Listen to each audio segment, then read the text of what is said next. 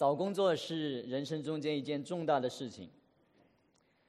现在大部分找工作都是通过网络的这些广告平台来申请工作。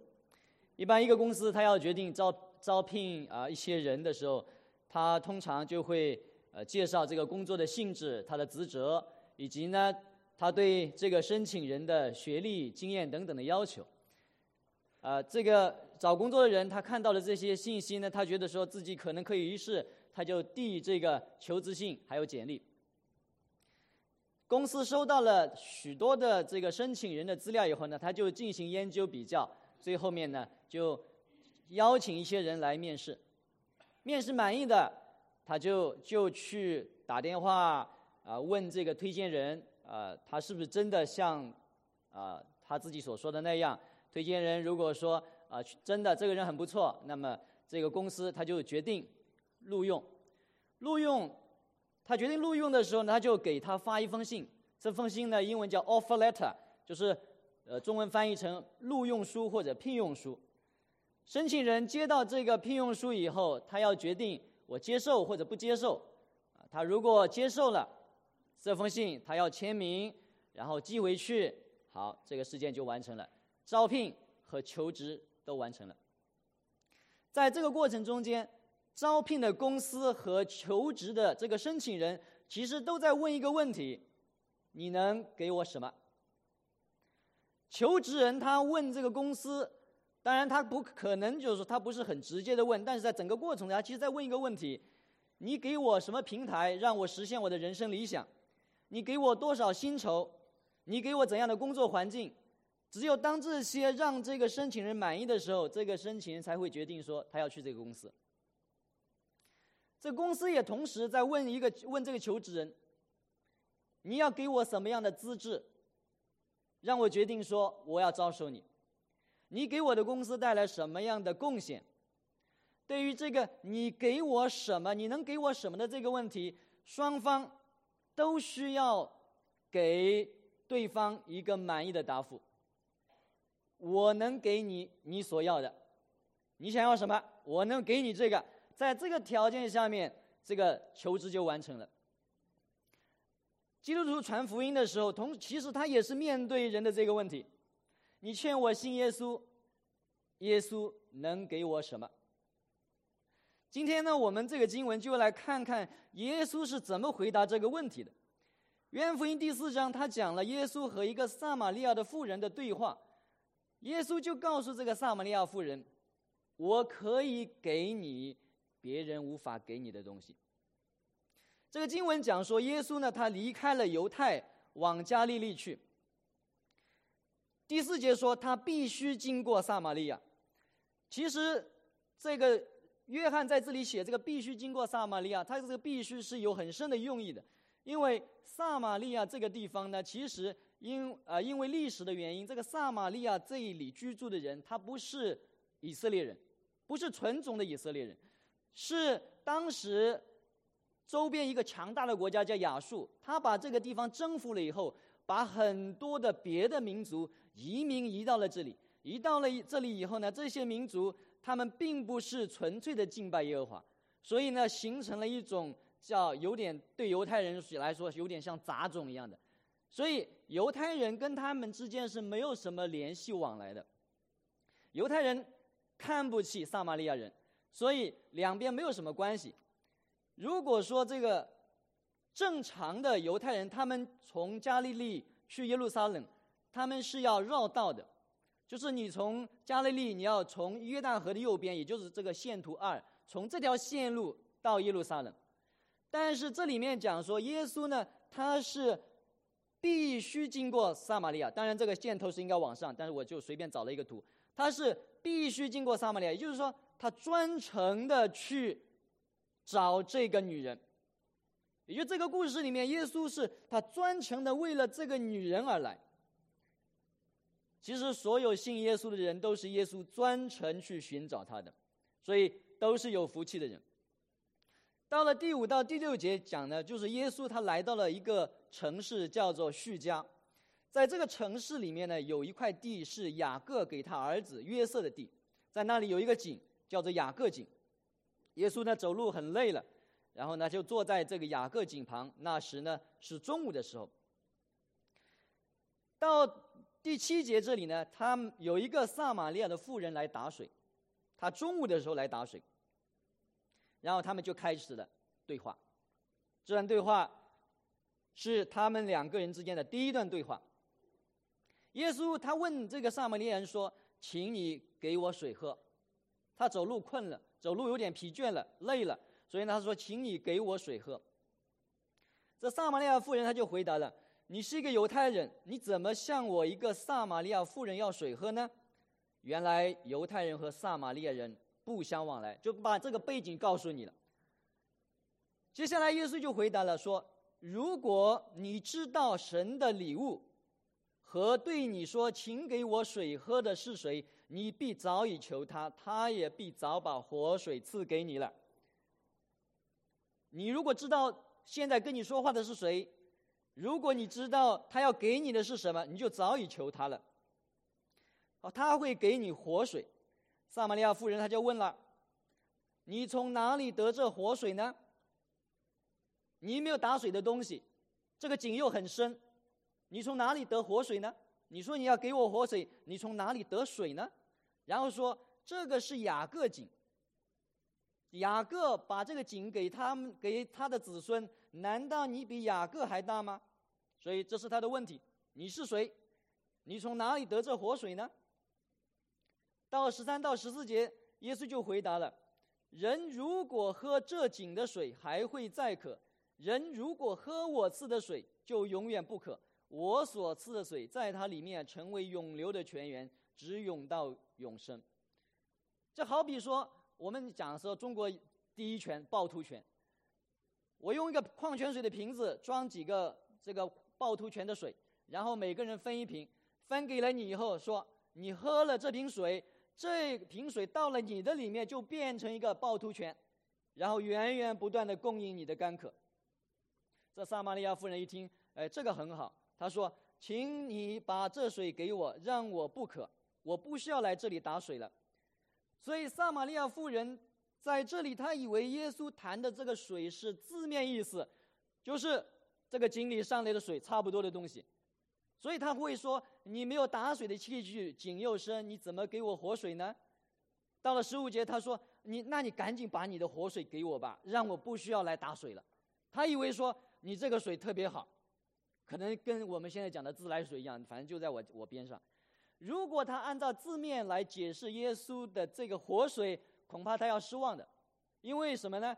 因为。就算他接受了耶稣给他的活水，他还得去打水。也就是当这个耶稣跟他说：“我把这个活水给了你”，他接受了。然后第二天他发觉：“哎，我口渴了，口渴怎么办？我还得去打水。”那耶稣不是说他赐的水就永远不渴了吗？既然不渴了，我怎么还要打水呢？所以在这里面，我们就要谈一个。因外国人常用的一个东西叫做 metaphor。metaphor 这个 metaphor 这个词翻译成中文是非常难的，这个英文的人呢大概都能够理解 metaphor。我们用中文来讲说一呃翻译成可能叫做借喻，它是一种文学的表达方法。他说一件事情，其实讲的是另外一件事情。我给大家举个例子：一朵鲜花插在牛粪上。一朵鲜花插在牛粪上，你你想的，你大概不会想到说，呃，这个花在牛粪上，不会。你想到是什么？一个很漂亮的姑娘，身边有一个又丑又矮啊又老的男人，对不对？所以这叫借喻，把这么一个表达方法，其实他讲的是另外一回事情。其实在这里，耶稣的活水也使用的这种方法。十三节到十四节说，耶稣回答：凡喝这水的，还要再渴。人若喝我所赐的水，就永远不渴。所以，第一个我要问的是：凡喝这水的，还要再渴，他这个渴是生理的渴吗？如果说是生理的渴，渴了就来打水嘛。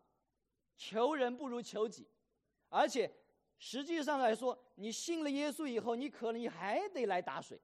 所以，这个第一个渴，它其实也不是生理的渴。第二个渴，人若喝我所赐的水，就永远不渴。这个渴是生理的渴吗？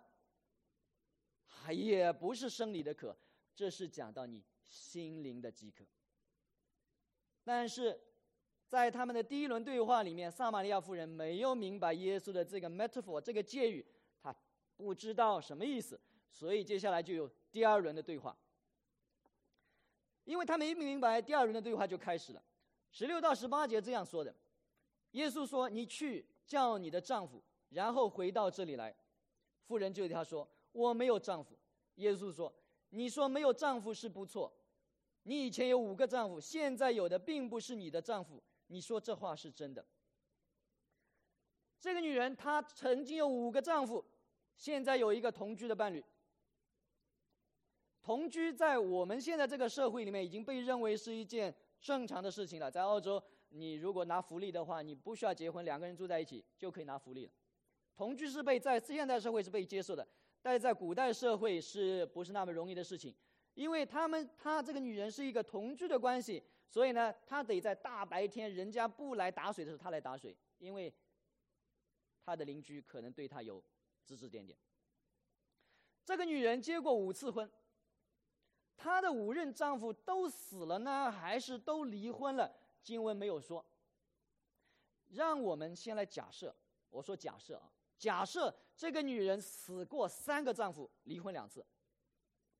想象一下，一个女人死了三个丈夫，离了两次婚，隔几年就办一次葬礼，或者说她要经历一次被休。她好不容易找到了一个依靠，好不容易喘了口气。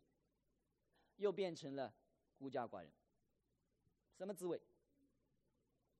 你隔几年就办一次葬礼，而且死的是谁？是她的丈夫。这个有一本文学名著叫《乱世佳人》，啊，中文也也有翻译叫做《飘》。这个女主人公呢叫斯嘉丽，她是一个很勇敢、很坚韧的一个女人，她不向困难低头。如果你读这本书的时候，这个女主角她不向困难低头，她对生活总是充满乐观。她有一句名言：“明天是另一天。”英文叫 “After all, tomorrow is another day。”明天是另一天，所以这个勇撒玛利亚夫人，她也是一个勇敢而且很坚韧的女人。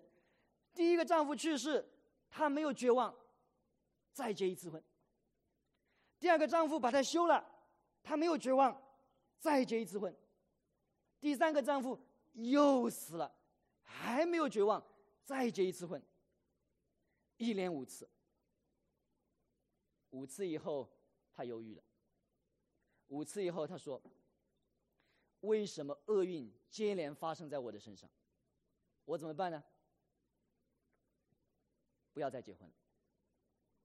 可是我需要一个男人，我需要依靠，我需要爱，我需要呵护，我需要温暖。”我不要再结婚了，怎么办？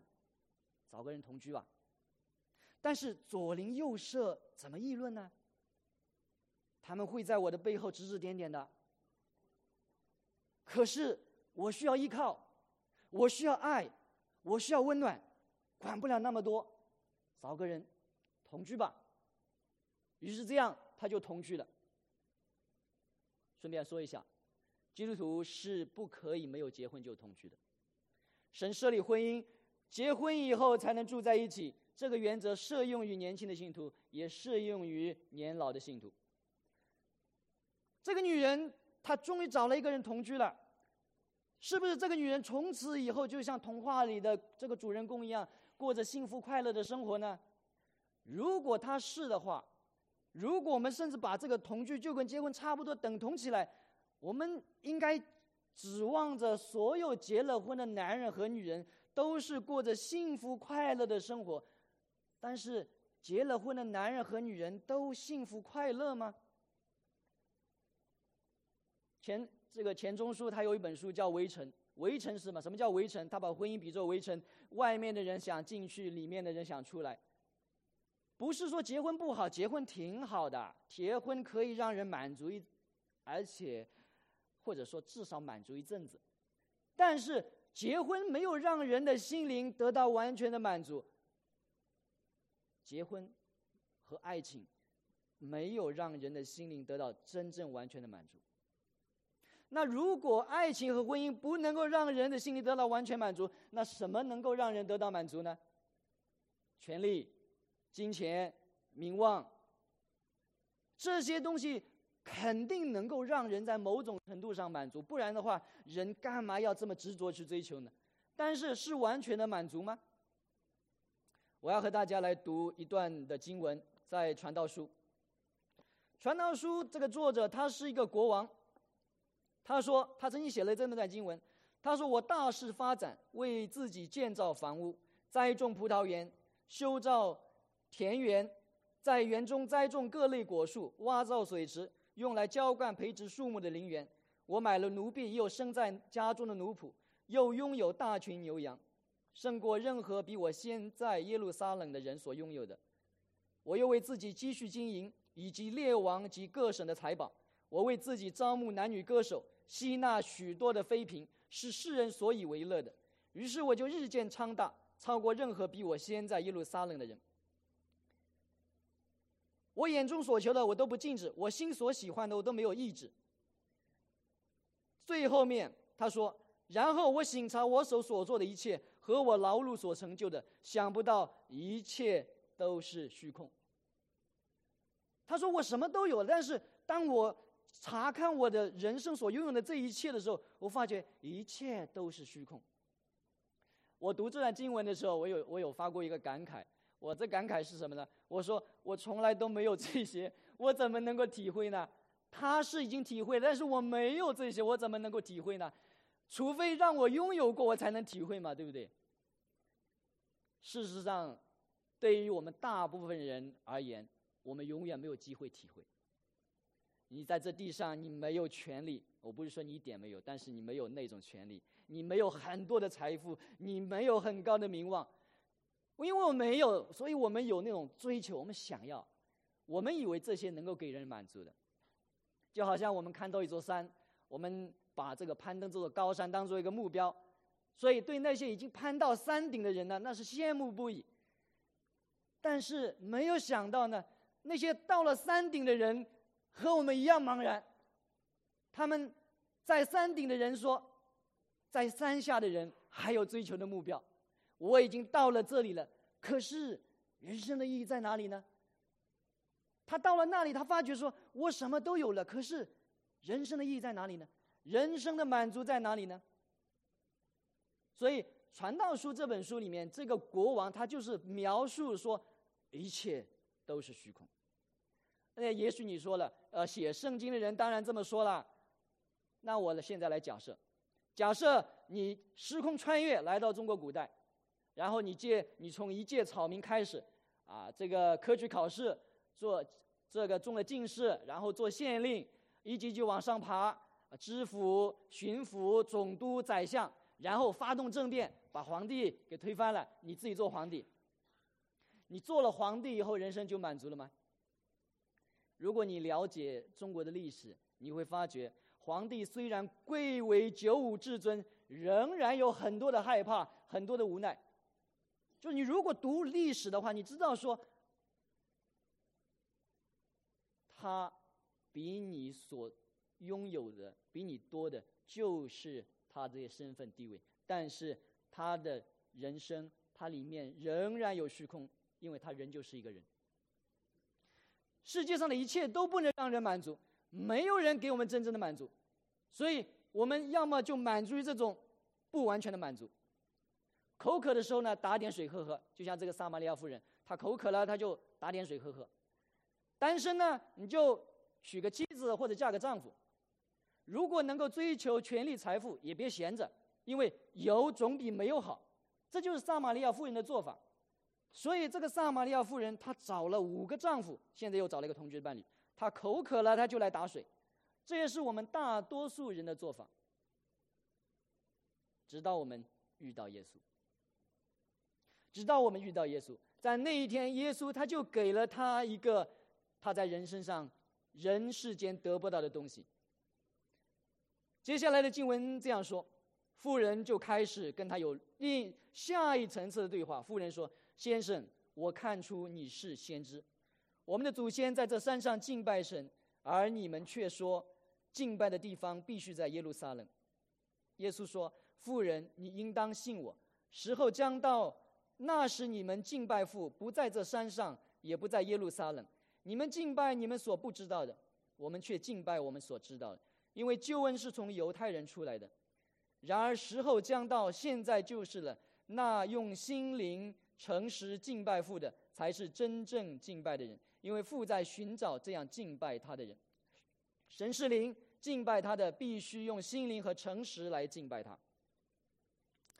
妇人说：“我们是在这撒玛利亚的山上敬拜。这个撒玛利亚人他们不喜欢跑到耶路撒冷去敬拜，所以他们就在这个撒玛利亚山上敬拜。但是你们犹太人说在耶路撒冷。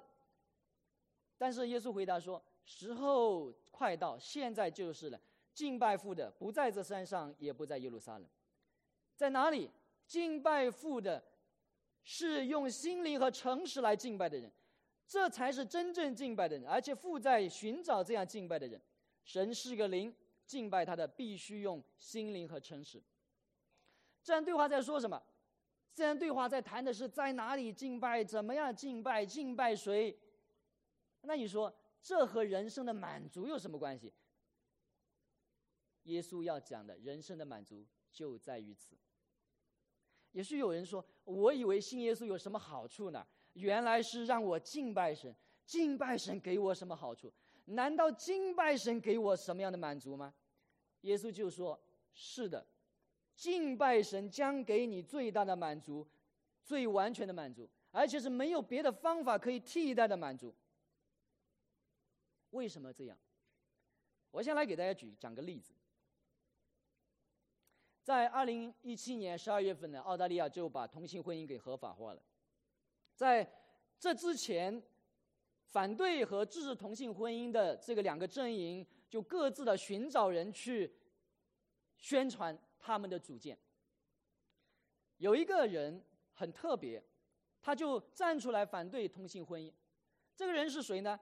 他是一个有两个妈妈的人。他的一其中一个妈妈呢，就。用试管婴儿的方法生下了他。这个孩子呢，他从小知道说他有两个妈妈，但是呢，他看到说他周围的那些孩子很多都有爸爸，他觉得说为什么我有两个妈妈，我没有爸爸呢？所以他一直在他的心里面，他就有那种渴望：我的父亲是谁？我的父亲在哪里？我怎么找到他？所以他有这种渴望，所以。他不希望说别的孩子能够像他像他一样有两个妈妈或者两个爸爸，他觉得说，你我人心里面的这种满足你没有办法给我，两个妈妈，但是他他想他知道他有爸爸，但是他不知道他的爸爸在哪里。他说我这样的满这样的那种渴望，他们是没有办法理解的。人类也是一样的，人类为什么处于一种永远的不满足中间？因为人类和他的父亲，就是那位创造他的上帝失去了联系。上帝创造了宇宙万物，他永远活着，他是生命的源头。当人跟神的联系断了以后，人的心里面就出现一个空洞。这个空洞，什么东西都填不满的，无论是爱情，还是金钱，还是权力，什么东西都是填不满的。只有当人重新跟上帝联系上以后，人的心灵才会满足，而且是真正的满足。今天早上在这个呃悉尼先驱晨报上面也有讲一个女孩子，她从小被她的父母呃给遗弃了，她刚生出来，父母就把她丢在一个呃一个呃这个福利机构的门口。这个这个女孩子她现在七三年出生的。现在已经四十多岁，四十六岁了。他说，从他记事以前、以后啊，他就明白事情以后，他一直有那种渴望，他希望能够找到他的生身父母。所以，人他对这种渴望，你没有失去，你不大了解；但是你如果失去了，你能够体会。那在这里，耶稣为什么不说我给你的活水是让你和神重新沟通呢？因为当人。真正去敬拜神的时候，也是他跟神沟通的时候。我们看到浩瀚的宇宙，都很情不自禁的要赞叹：哇！所以，当我们看到这造物的主宰，你除了敬拜，你还有别的更好的反应方式吗？所以，在这里面，耶稣所谈的敬拜，他其实也是讲说，人能够重新回到上帝面前跟他沟通。人与神沟通的表达方式，就是人对神的敬拜。耶稣要带给我们的活水，就是让我们能够来敬拜神。他对这妇人说：“你喝这井里的水，你还要再渴。你追求世上的这些东西，这些东西没有办法给你生命。这些东西。”它是水，但是它不是活的水。当人敬拜神的时候，人跟神沟通，人得到的你不仅是水，而且是活的水，是有生命力的水。让我们来看看耶稣说的敬拜神。耶稣说：“时候将到，如今就是了。那真正敬拜父的，是要用心灵和诚实来敬拜他，因为父要。”这样的人敬拜了。其实原文说父在寻找这样的人来敬拜他。神是灵，所以敬拜他的必须用心灵和诚实来敬拜。什么是心灵和诚实？所以在这里面，今天很重要，我要跟大家解释什么叫心灵和诚实。先来看看这个字，心灵和诚实，在原文的圣经翻译成英文的时候呢，这个原文的圣经里面，它翻译成英文可以说 in spirit and truth。spirit 就是灵。诚实就是 truth，但是在这里面有两种可能，这两种可能呢，一种是讲 spirit，就是这个小写的灵；另外一种呢是大写的灵 spirit，就是人的灵或者是神的灵。主耶稣在二十四节说神是灵，在旧约以赛亚书三十一章第三节也说埃及人是神是人，并不是神，他们的马匹是血肉，并不是灵。所以，神是灵讲的意思是说，神不是血肉之躯，它不是物质，它是看不见的，超越时空的。所以，你敬拜神不需要被限制在是撒玛利亚的山上，或者是在耶路撒冷。神是灵，那你怎么样和他沟通呢？你怎么样敬拜他呢？耶稣在这里就是说，在灵和真理里面敬拜。如果这里的灵是一个小写的灵。它指的是人的灵。如果说这里的灵是小写的，它指的是人的灵。但是愿福音三章的六节也说了：从肉身生的就是肉身，从灵生的就是灵。所以人的灵如果要与神沟通，他必须经过圣灵的重生。如果圣灵没有重生你的话，你没有办法跟上帝沟通。所以假设这是讲小写的灵的话，你也必须经过圣灵重生你。才能跟神沟通。如果说这里的心灵和诚实这个 spirit 是大写的，那也就是说，在圣灵和真理里面敬拜。圣灵，基督所相信的上帝是三位一体的上帝，只有一位神，但是有三个位格：圣父、圣子和圣灵。这里圣灵他也是神，所以你必须要在圣灵里面来敬拜父神。《愿福音》这本书里面有很多关于圣灵的教导，比方讲，世袭约翰他来预言的时候，他说：“我曾看见圣灵好像鸽子从天上降下来，停留在他的身上，讲耶稣的身上。我本来不认识他，但他差我来用水施洗的，对我说：‘你看见圣灵降下来，停留在谁身上，谁就是用圣灵施洗的。’这是第一处讲到说，耶稣他将要来用圣灵施洗。”十四章到十七十七章里面有很多关于圣灵的教导，其中一处这样说：“只等真理的灵，也就圣灵来了，他要引导你们进入一切真理。他不是凭着自己说话，而是把他听见的都说出来，并且要把他将来的事告诉你们。他要荣耀我，因为他要把从我那里所领受的告诉你们。所以这本福音书里面有很多关于圣灵的教导。”如果说在这里面，它指的是在圣灵里面敬拜，这也是非常符合整本新约圣经的教导的。因为比方讲说，在啊菲利比书和以弗所书两处的经文这样说，菲利比书这样说：其实我们这些靠神的灵来敬拜，在基督耶稣里夸口而不依靠肉体的人，才是受割礼的。这里讲说敬拜是靠着神的灵来敬拜。以弗所书二章十七节说，并且他来把和平的福音传给你们在远处的人，也给在近处的人。我们双方都借着他，在同一位圣灵里，可以进到父面前。你要来到这位父面前，你必须要在圣灵里面。所以在这里面，可以指人的灵，但是我本人更。倾向于认为说，在这里他指的是圣灵。还有一处讲到诚实，他说用心力和诚实，但是英文的翻译把它翻译为 truth，但是我们中文翻译为诚实，到底是真理呢，还是诚实呢？圣经的学者都认为在这里指的是真理，也就是你敬拜神要在真理里面敬拜，你必须有这个。框框在在里面来敬拜，在这个规范模范里面来敬拜，就是在这个真理的模范里面。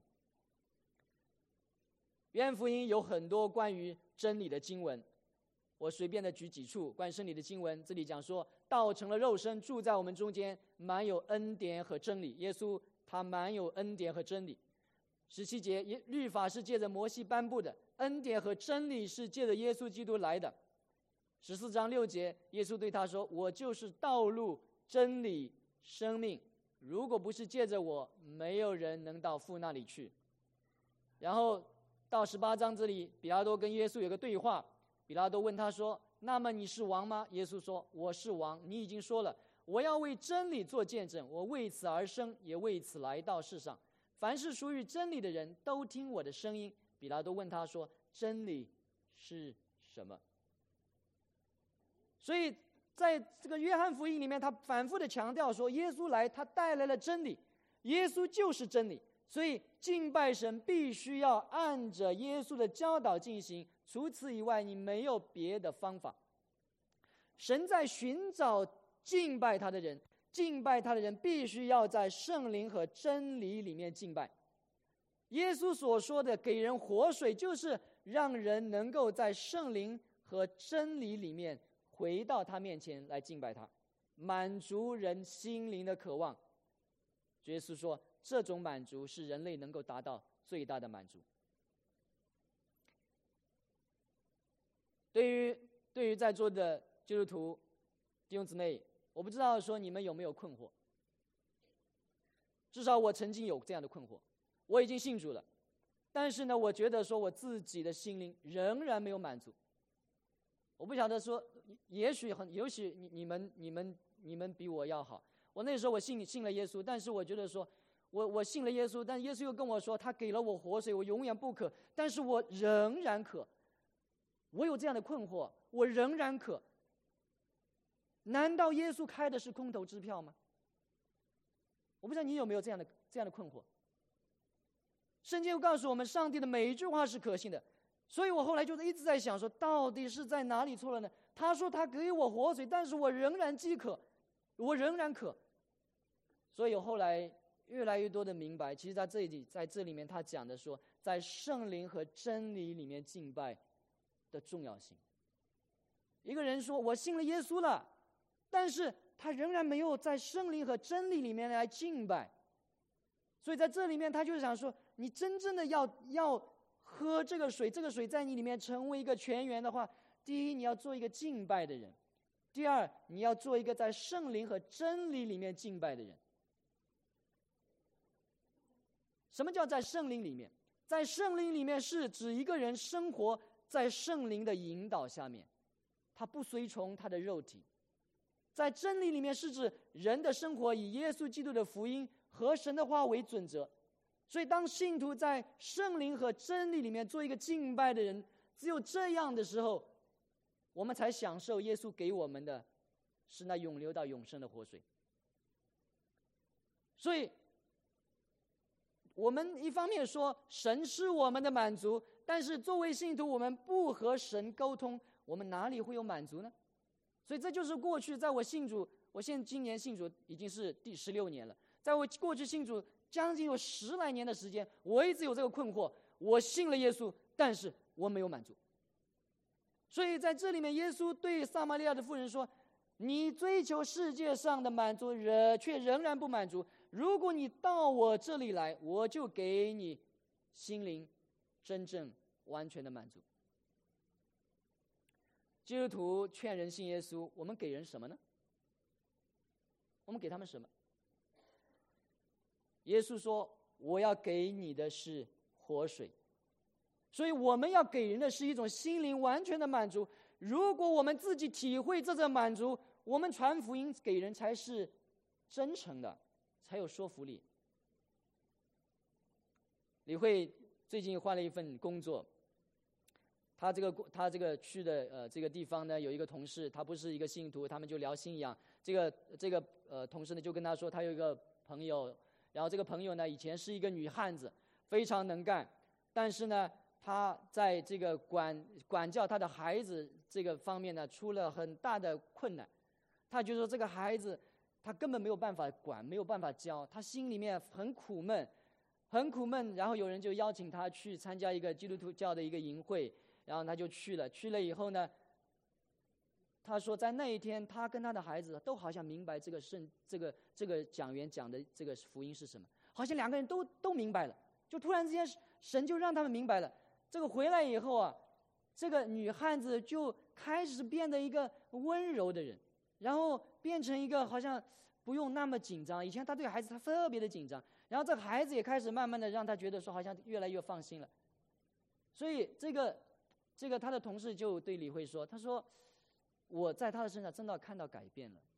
他说他的心灵给我给一种什么感觉呢？他说我从他身上我看到平安了，平安。”他说：“人最重要是什么？人最重要就是平安呐。从从前你你奋斗奋斗这奋斗那，但是你什么都没有平安，他这有什么意义呢？”他说：“我觉得他现在挺好的。”所以你看，在在我们的身边，很多时候我们讲说这个这个耶稣给我们满足，你得问一个问题啊：耶稣是不是真的给你满足了？亲爱的朋友，圣经以赛亚书曾经这样说。口渴的人呐，你们都就近水来吧。没有银子的，也就是没有钱的，你们也要来，买了就吃，免费的。你们要来买酒和奶，不用银子，也不用付代价。你们为什么用银子去买那不是食物的呢？为什么用你们劳碌得来的去买那不能使人饱足的呢？你们留心听我的话，就可以吃美物，使你们的心灵享受肥甘。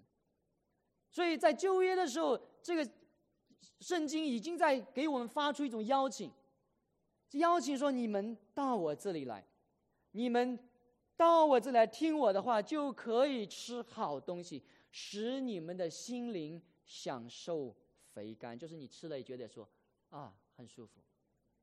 所以在这里面，主耶稣要讲的活水，就是这样的祸水。所以前面我说，当我们找工作的时候，你一定在想想：说我找这份工作，这份工作能给我什么呢？我要对你说，如果我劝你信耶稣，我不会告诉你说信耶稣会让你发财，信耶稣会让你出名。但是我要说的是，信耶稣可以让你的心灵满足。人的心灵有一个空洞，因为人离开了神，离开了这个生命的源头，你只有回到神那里才能够得到满足。你可以追求世界上的任何东西，它会让你满足的，对，一阵子，但是它不能让你永远的满足。唯有耶稣在让我们能够在圣灵和真理里面来敬拜神，让我们的心灵得到满足。也许你说。到底什么是叫圣灵和真理里面敬拜？我可以对你说，我没有办法在这么短的时间里跟你说明白。整本新约圣经基本上都在教导我们怎么样在圣灵和真理里面敬拜。这种满足是从今生开始的，这种满足是持续到永生。所以耶稣说：“我给你的水，要在你里面成为泉源，永流到永生。”所以这种满足是从现在开始一直。到永生。一个与神恢复关系的人，他不仅今生心灵满足，将来也有永远的生命。那当然，你也可能会困惑。那那问你，你开始信主这么多年，不也是那样没满足吗？因为因为因为没有人教我，没有人教我，所以所以很多很多时候你就就是东撞西撞的，你没有人教，你觉得很苦。但是如果说神有一天把你给打开了你的眼睛，你明白了，你就知道说原来这种是给你真正心灵满足的东西。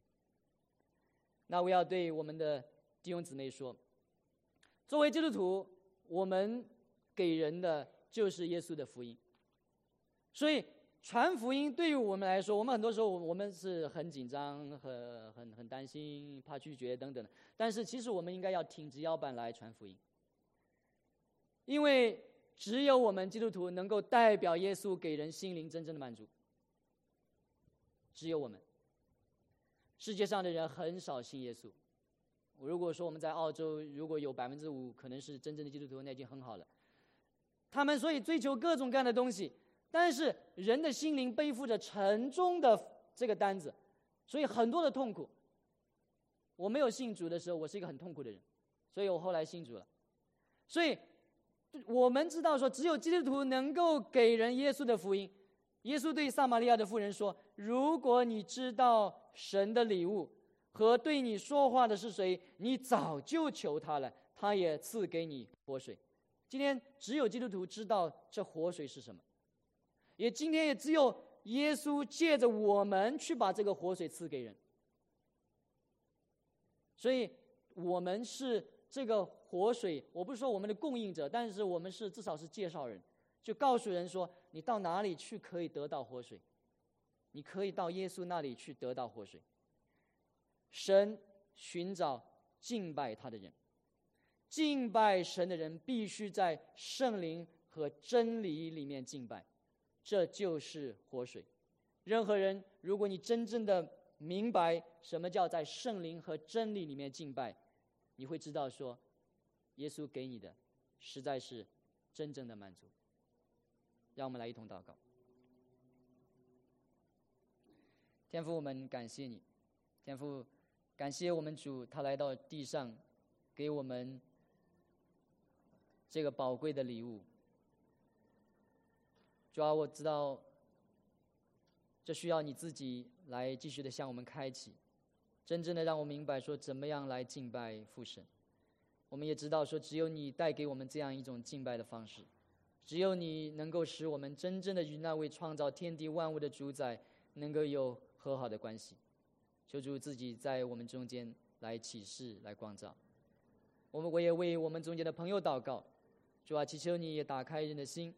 让人明白，人在这地上，不论他追求什么，这些都不能永远使他满足，这些也不能真正的使人满足。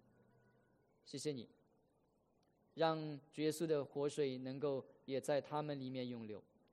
奉主耶稣的名字，阿门。